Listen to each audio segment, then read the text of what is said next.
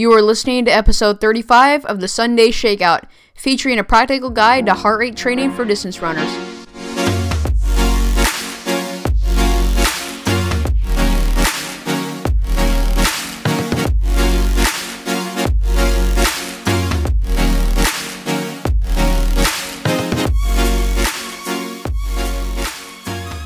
Hello and welcome to the Sunday Shakeout. I am your host, Nicholas. This episode features a helpful guide to heart rate training for distance runners. I will be talking all about the heart rate chest strap, why low heart rate is a good thing, but only up to a certain point, the valuable nature of heart rate training for countless reasons, and more. The goal of this episode is to provide athletes and coaches with top notch knowledge on heart rate training so that they can effectively apply it to their training to be- get faster and ultimately become a better runner. If you are new to the Sunday Shakeout, this show features guest interviews, training analysis and tips, gear reviews, and more. With tips for beginning, intermediate, and advanced runners alike, listeners will be provided with insightful information that will help them get faster, stay injury free, and be happy. Heart rate is a fantastic barometer of exercise intensity, as well as many other things that relate to training. Put simply, if you want to be better at running, heart rate should be utilized to its fullest capabilities. In addition to controlling intensity, heart rate is extremely useful to know if you are overtraining or if there are any other red flags that may affect your running performance. An intelligent use of heart rate will take your running to new heights. However, many people make all too common mistakes that I am going to address today, or they fail to use heart rate in a sensible way that is going to benefit their running. Today, I go over all of that and so much more. So, without further ado, please enjoy my guide to heart rate training for distance runners.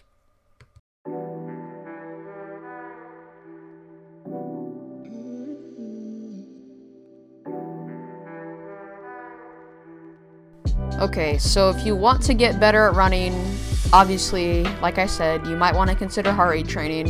It's a fantastic barometer of exercise intensity, as well as many other things that relate to training. The harder your muscles are working, the more oxygen rich blood is demanded, and therefore the faster your heart beats, so that the more oxygen rich blood can be delivered to the muscles. Or, you know, we could talk all about skin and the demand for oxygen rich blood to cool it down based on certain temperature or based on increased exercise intensity. We could go all super deep into physiology, but let's just keep it simple. And heart rate varies in predictable ways along exercise intensity, as well as the fact that it is connected to other physiological processes like the aerobic and anaerobic threshold, or if you don't like those terms, you could use ventilatory threshold 1 and ventilatory threshold 2. So therefore, heart rate is very, very, very useful to monitor, and I would highly, highly recommend it. Now, let's talk about the heart rate chest strap. Straps are the most accurate and reliable way to track heart rate, much more so than looking at your Garmin wrist heart rate. It's also better than the optical sensor that you can put on your bicep, so straps are basically the best means to track heart, track heart rate. But the biggest tip is to know your heart rate strap. There can actually be a little difference in beats between the Garmin heart rate strap and the Polar heart rate strap, even though they are both very reliable. So if you go into the lab for testing, let's say for lactate threshold, and the physiologist has a Polar strap, and then you go train and use the Garmin heart rate strap, there will be a little difference. And when I talk about reliable, I mean when you go out for a run, the straps give you consistent, similar results over time. That is what reliable means. So the straps might both be reliable, but the different kind of straps might give you a 2 to 3 beat difference. This is a minimal difference, but at the same time it is important. So wear the same strap. So if you go to a lab, I mean, I've never actually done lab testing before. I've read all about it. But if you can, maybe you should bring your own heart rate strap and see if you can use that rather than or yeah, put new batteries in it before going to the lab and go to the lab with the new strap or the your strap rather than using the physiologist strap because it might give you better results. I don't know, try that out. Another tip I have is to stop using wrist heart rate. Seriously, don't let don't let wrist heart rate dictate effort or give you insight into whether you had a good day or a bad day. You come back from a run and you rely wrist heart rate, you rely on wrist heart rate to give you info. I mean, come on. That thing bounces about way too much, so don't let wrist heart rate bother you. It's totally unreliable and there the wrist heart rate is miles ahead, millions of miles ahead of. Sorry, the chest strap is millions of miles ahead against uh, of wrist heart rate. So don't use wrist heart rate. Uh, chest strap is way better. Now I do want to talk about the optical sensors for the bicep a little bit because they are definitely better than wrist heart rate, but they're still not as good as the chest strap in terms of reliability. And for females, I have heard and read that the chest strap might be a little uncomfortable in the way that it sits on the sports bra. It can chafe and it can be really painful, so it might be an okay idea to use the optical sensor if that's uncomfortable. Um, if if the uh, if the chest strap is uncomfortable, so just be careful with the chest strap, and, and if that's the case, um, if the chest strap is uncomfortable, then obviously maybe you should use the optical optical sensor for the bicep. It's not bad, it's just not as good as the chest strap, so just keep that in mind. But overall, if you can handle it, the chest strap wins all day long. And a big tip when it comes to the chest strap is to change your batteries, especially before marathons if you like to use it during races. Otherwise, you might have really surprisingly unreliable data because the batteries are low. You might push too hard too early because it, gives you unreliable data, and you pay the price later, like most marathoners do in a marathon. Also, wash your strap weekly because, especially if you use it for every run, and for obvious reasons, nobody wants a stinky and really bad stripe strap from a person who has bad hygiene. So just always keep that in mind. But overall, Heart rate is great for me because I am a complete nerd. I, I read papers on everything from SMO2 to anaerobic threshold, if anaerobic threshold is false. So, you know, I read all these things and I love data and I love physiology. So if I want to use data, it needs to be accurate. Additionally, I also enjoy the process of tracking progress throughout the training process. I love watching the heart rate go up and down, and I say up and down because ideally you want your heart rate to come down over time in training at the same paces. That's the obvious one. But also, you want to have the ability to push the heart rate up, and that's something that many people don't think about, so keep that in mind. When you are fit and well trained, ideally, ideally you are able to push the heart rate up and sustain that high heart rate for longer because you don't need your heart to be low all the time. Yeah, low heart rate training, it's great because it's connected to all these physi- physiological processes. It's good because you get to train in this zone where you oxidize fat and you're practicing uh, oxidated fat, um, a whole bunch of mitochondrial benefits and all this stuff. But you don't need your heart rate to be low all the time. It's cool when you're measuring progress and seeing it come down as you get fitter. Maybe you do an easy run on the same pace, at the same route, and as weeks go by, you notice your heart rate go down. Now that's great, but it's only great if you can push the heart rate up. That's the thing with heart rate training. It's only useful if the heart rate goes down on some of these runs. For example, maybe the heart rate goes down from 150 to 145 on an easy run, but you can still push it up to 150 or 160 but maybe your heart rate is lower than last week, like 140, but you can't push it up because you're tired, then that's not a good thing. So heart rate's really not a good thing if you can't get it up. Then that's likely linked to poor nutrition, overtraining, which we will talk about later. But keep that in mind. It's important to know that a low heart rate isn't always a good thing unless you can still push it up to where you've been capable of previously. And that's when you know your fitness has shifted. That means that there's an energy cost, less energy cost, for speeds that used to be harder, so the heart rate used to be higher, but now is lower. So there, that's that's when you know that things are moving forward. So I like to measure my heart in my runs. I like to measure my heart rate in easy runs, threshold runs, tempo runs. And when I start to add in some VO2 max training, some hard hills, some interval training, I find it much easier to put the push the heart rate up higher. So keep an eye on your range. Yared Nuguse wore the optical biceps heart rate sensor for the NBC for NBC just recently when he won the USA Track and Field Outdoor Champs for 1500 meters. You could go watch that on YouTube. But he wore the optical sensor for the bicep, and at the end of the race, coming down to the home stretch, stretch the final 100 meters, his heart rate was up to 201 beats per minute.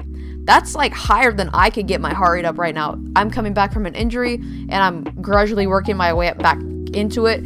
So it's been kind of slow, and there's no way I could get it up to 201. Likewise, I'm pretty sure that in the base phase of training, when Nuguse is getting back into it, maybe in the fall months, like October through December, and even in January, I bet you that he couldn't even get his heart rate to up to 195 if he tried. That's because it's like a lack of training, and it's the ability to utilize oxygen so you can push that little bit harder and get that heart rate to go up. Now, that takes time and practice and some periodical high intensity training in the right training phases. That is how you're going to get your heart rate up higher, and that is how you're going to be more successful. And so it's worth tracking these things on Training Peaks or Strava.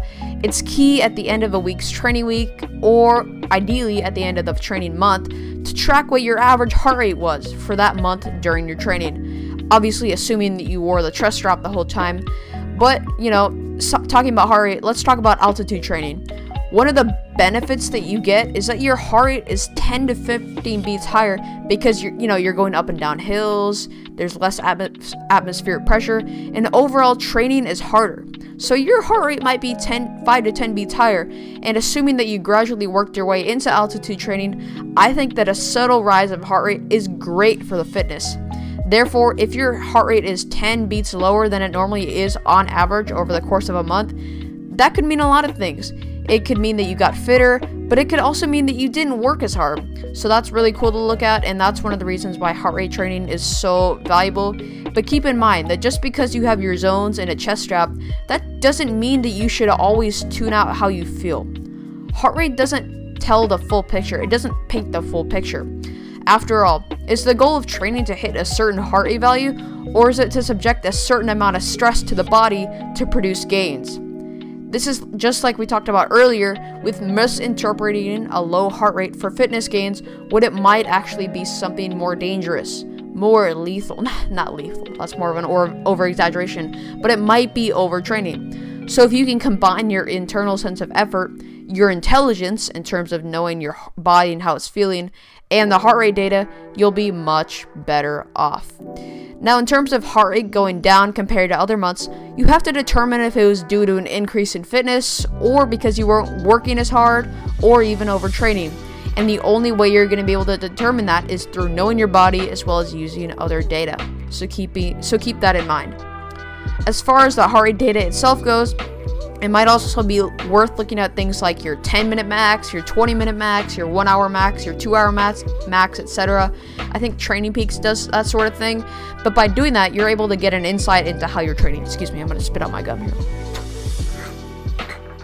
Alright, spat out my gum, sorry.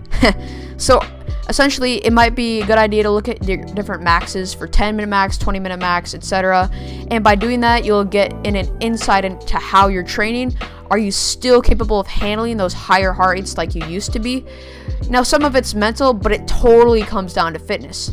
That takes a little bit of time to build with high intensity sessions in the competition phase and the late pre competition phase of training. But if you can do more sessions over time, you might see that you have the ability to push your heart rate up higher. So, heart rate adds a new element to training. But I also enjoy not wearing the heart rate strap and just going out with the clock face while running on some of my recovery runs. But even then, heart rate might be valuable during easy and recovery runs. For example, say I'm going for a 5 mile easy run today, a recovery run, and I'm not to let the heart rate go above 150, which is probably like recovery for me, although that might be high for other people. But maybe I keep the run really, really easy. By doing this, it takes the pressure off to perform, and it's just a really nice, really easy run. So that can make heart rate really beneficial even in those easy recovery runs. So let's talk about some things that affect heart rate. At some point when you're doing high intensity sessions, the heart rate might not go up. And you know that it's not because of the fitness, because you have been training regularly and consistently. And because you know it's not because of fitness, it could either be because of poor nutrition or fatigue. So if you're doing a threshold, you might have a threshold heart rate of 170, but your heart rate is only 160 even though you're running fast. It's not a good sign because you know you're overworking. Some people might confuse that with the heart rate being low and I'm just running really fast. But it's only good if you feel in control in terms of effort. If the effort feels off, it's probably be- probably because of bad nutrition or fatigue. Now, this happens a lot in the Tour de France. In the first few stages, the heart rate might be up to about 190 even for some of these riders. But as the tour continues, the riders get more and more fatigued and depleted of glycogen, and their max in the later stages of the tour might only be 165. So that's important to keep in mind is over time you might be more fatigued, more depleted of glycogen, which can be a really bad thing and that can show in your heart rate. Now, this can also be the same for poor hydration, it can be the same for overtraining. So, when you're really str- starting to struggle to get the heart rate up, that is a problem. Furthermore, the muscles store glycogen, which must be broken down into glucose and be, be metabolized and used for energy purposes.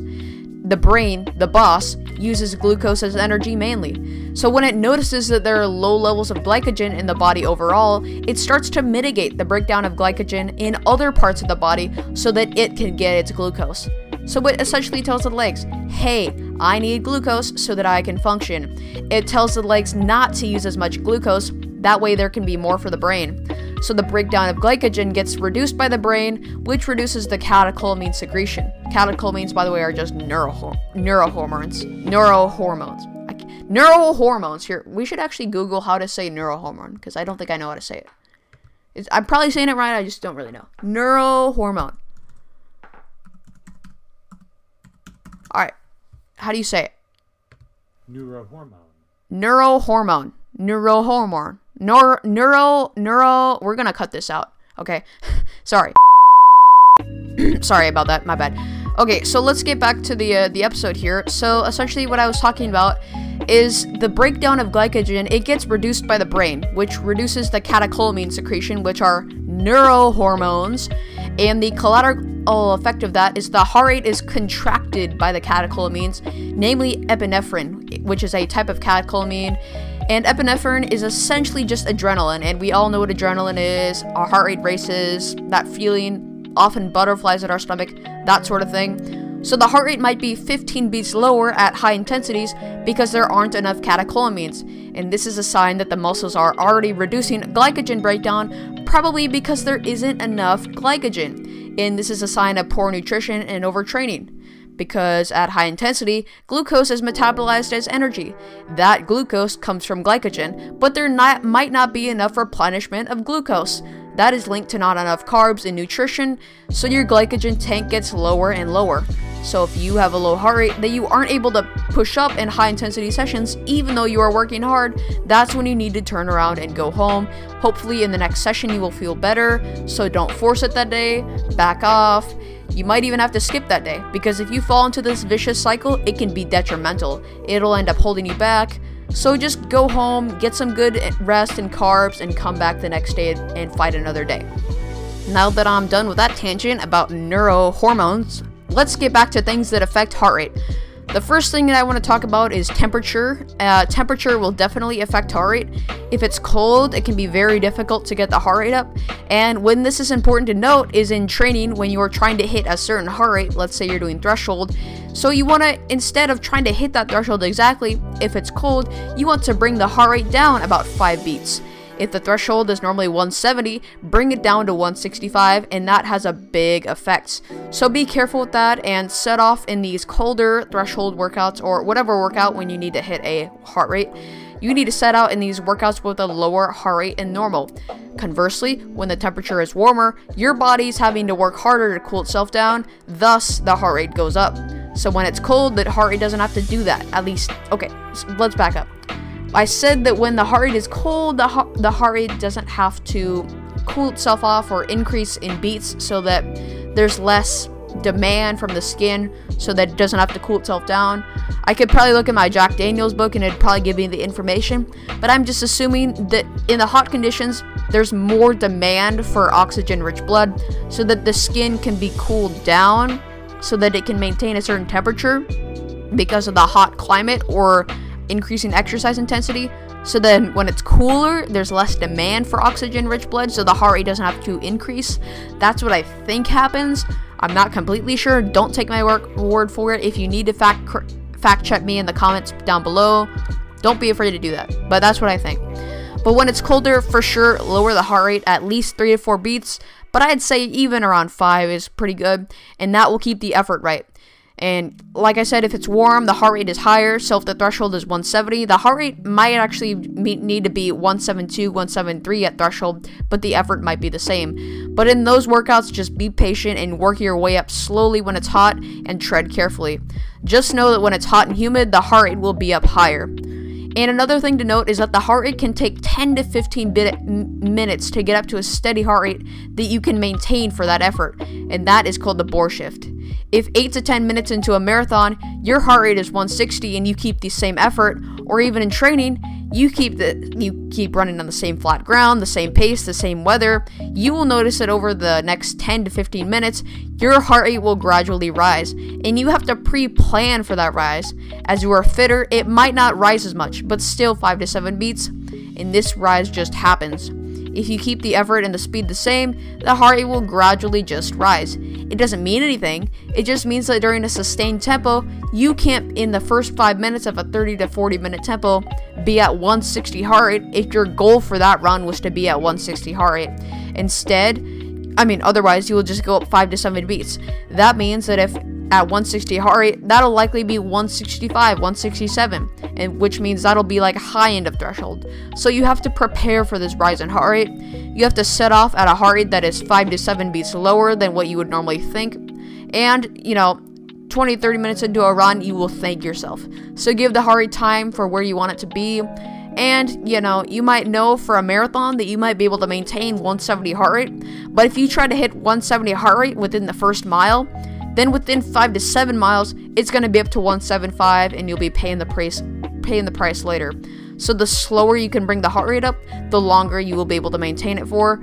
And if you're patient and gradually bring the heart rate up and you give your body, the, your muscles and your heart enough time, you can usually sustain the effort for longer, and that is key. So that's that's the big part there. Now, in terms of physiology, let's talk about oxygen debt. So, you know, when, when we're talking about you know, bringing the heart rate up too high. We're really talking about oxygen debt and bringing the lactate up too high. For oxygen debt, sorry, I got a lot of spit today. But for oxygen debt, the heart rate can't suddenly go up from 120 to 160 instantaneously. But if you put the effort in the speed demand to 160, because the heart rate might be at 130 because it can't get there quick enough, well, you'll go into debt then that debt is repaid by fatigue, waste, lactate, tiredness, and you know, all that bad stuff. So, overall, buy the strap, start using it, train the way you have been training, find some patterns in training. Where does your heart rate go in intervals? Where is it at in easy runs? Does it drift as the easy run goes on? Does it drift 5 beats, 10 beats, 20 beats? In a couple of weeks' time, is it more stable? So keep an eye on it. And I would also recommend doing some heart rate tests. Go to the track, do 5 or 6 by 2K or 5 or 6 by 1 mile. If you know your marathon pace, start that first 2K or 1 mile 30 to 60 seconds slower than the marathon pace. Do the 1 mile at that pace, and at the end of that mile, write down the stats. And do it at an even pace too. Don't be throwing the heart rate and lactate around. For example, if your marathon pace is, you know, right at 3 hour pace, like 652 per mile, then, you know, you want to be even or you know let's look up what's what's uh so 652 what would that be? That would probably be something like ooh, i don't know. I couldn't calculate that in 400s but overall just keep the 400s even. Don't be throwing the heart rate and lactate around and always use the same place for that test. That is key we don't want to be going to the track and then be going to a road in Flagstaff and then go back to Sierra Nevada and use all this stuff. We want to be using the, using the same place every time. That way you can get consistent, accurate results. So as the reps go on, per mile or every mile, you pick it up 20 to 30 seconds and you do this again and again and again and go to the point where the last mile is pretty tough. Not all out, but pretty tough. Record re- perceived exertion every time, so go out of 10, and hopefully the final one is around 8.5 to 9 out of 10. If your scale is wrong, if you did the scale wrong, and you get a 9 after only the third rep, then that's okay. Just start easier next time and maybe jump maybe 15 seconds per mile instead of 30 seconds. Check the average heart rate for each mile and the heart rate max for each mile and write down the RPE. Every 4 to 5 weeks, come back to this test to see if things improve and maybe you want to do this test 10 days before a race as well. Maybe you do this test 10 b- days before a race, write down the results, and depending on how the race goes, you write down the results next to that test, or you write down the race results next to the test. And in the future, you have these tests, these checkpoints that you can do, and they have relevance because you raced. For example, during that test, maybe at 6:30 per mile, you, my average heart rate might have been like 150, and my max was 154. Then a week later, I went on to run a 10k PB a week later, and now my rate of perceived exertion is a lot lower. My heart rate is lower. The next time I go in around a race, so it might look like I might race a 10k PB in a week's time. So that's a cool thing to start doing. Another test you can do is have a 30 to 40 minute loop and say to yourself, the heart rate's not allowed to go above mid to high threshold. That test on the track is looking good. The miles, the 2Ks are looking good. So now let's have a field test. Let's take it to the field. So let's pick a tough loop with hills and all the rest. And then you can cross compare. Now that my track stuff is looking good, I wonder if that will convert to a 6 to 7 mile effort in one go. See how you will do in that day. What held you back? Did your heart rate rise? Did you have to slow down a bit so it didn't go up? That means in the future, when you do that track test and your miles have improved that much, then you can do the six or seven mile test and you find that your speed nor heart rate didn't actually improve. So maybe your track test improved, but your miles didn't really improve, but you were able to sustain the speed way better. It was a lot more even than it was last time. Well, then you know that something improved. You improved how long you could sustain the threshold heart rate at the certain pace. So even though it might not look at it look like it, you sometimes have to dig deeper to see that you actually did get better. Now, I want to talk briefly about resting heart rate here in the morning, especially. Actually, yeah, only in the morning in this case. Um, but resting heart rate is a, still a great way to see if you're overtraining, even though it is way overlooked, I, I think, by a lot of people. A lot of people think, oh, resting heart rate, that's just old conventional wisdom, it's wrong. But actually, resting heart rate can be very valuable because, again, heart rate is a great physiological baro- barometer. So in the morning, put on your watch. Maybe you have your watch on before you get out of bed, which is ideal. Or even do a pulse check. See what your resting heart rate is and find a baseline resting heart rate for you. For example, in my case, I might wake up and my resting heart rate is 50 to 54 beats per minute, which is pretty typical for me. But all of a sudden, one day I wake up and my heart rate is 65. That day, something might not be right. Some days I might be tired from the previous day, or I might even be incubating a virus because remember, there's sometimes, especially with all this COVID stuff, there's been all this stuff where it's about, oh, it takes like seven to f- one to two weeks for the virus to like pop up, even though you've already, or I mean, like the incubation period is seven to ten days. So if you notice that your heart rate is out of whack, it might be because you're incubating a virus. Well, why should you rely on heart rate to tell you if you're incubating a virus? I'm not saying that's the end all be all, but again, Heart rate is a very good physiological barometer, so it reacts during the incubation period because it knows there's something that's going on.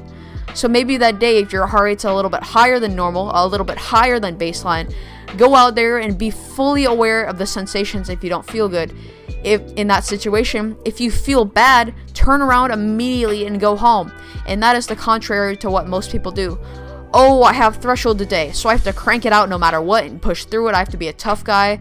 That is often not the smartest decision because you're often overtraining, and that is just gonna make you make it worse, and it's gonna dig the hole deeper, and eventually you will blow up in your training. It messes you with psycho, it messes with you psychologically, and we don't want that. So dial it back a little bit and keep the ball rolling. Even if you have to take a few days off due to a virus, it's better than pushing today and having to take a few weeks off from a virus. So this is why heart rate is a great sign. Your resting heart rate when you wake up, your heart rate on the run, then the sensations. So turn around, go home tomorrow, try again. So if you're struggling to get your heart rate up in workouts like threshold or intervals, that means that you are tired or that you have poor nutrition. So go home, relax, eat carbohydrates, and tomorrow you might feel like a million bucks because the heart rate might be responsive again and you will have a better heart rate during workouts and a better baseline heart rate when you wake up. So, yeah, I guess that's all I got, but yeah, thanks, I guess. Thank you for listening to episode 35 of the Sunday Shakeout. I hope this episode was very informative about heart rate training for runners. Today wasn't so much about zone training because I know zone training is a big topic and, you know, how do you calculate your zones, all that. we didn't really go over like the lactate threshold test, which you might see if you read 80-20 running. They recommend a threshold test in the in the little section about heart rate. We'll do that another weekend. We'll talk about um we'll talk about heart rate zones, zone training another weekend. But if you want to learn more about that threshold test, you can probably look up an article about Matt Fitzgerald and the threshold tests uh, for lactate threshold. Or, of course, you could also support this podcast, which I highly, highly recommend you do. And you listen to episode, I think it's episodes 14 and 15, maybe it's 15 and 16 of the Sunday Shakeout. I talk about all about lactate threshold there. One of them is about, you know, the science of threshold aerobic threshold and anaerobic threshold. The other one is all about, I think it's about how to apply threshold to your training. And I, I think that one has the test.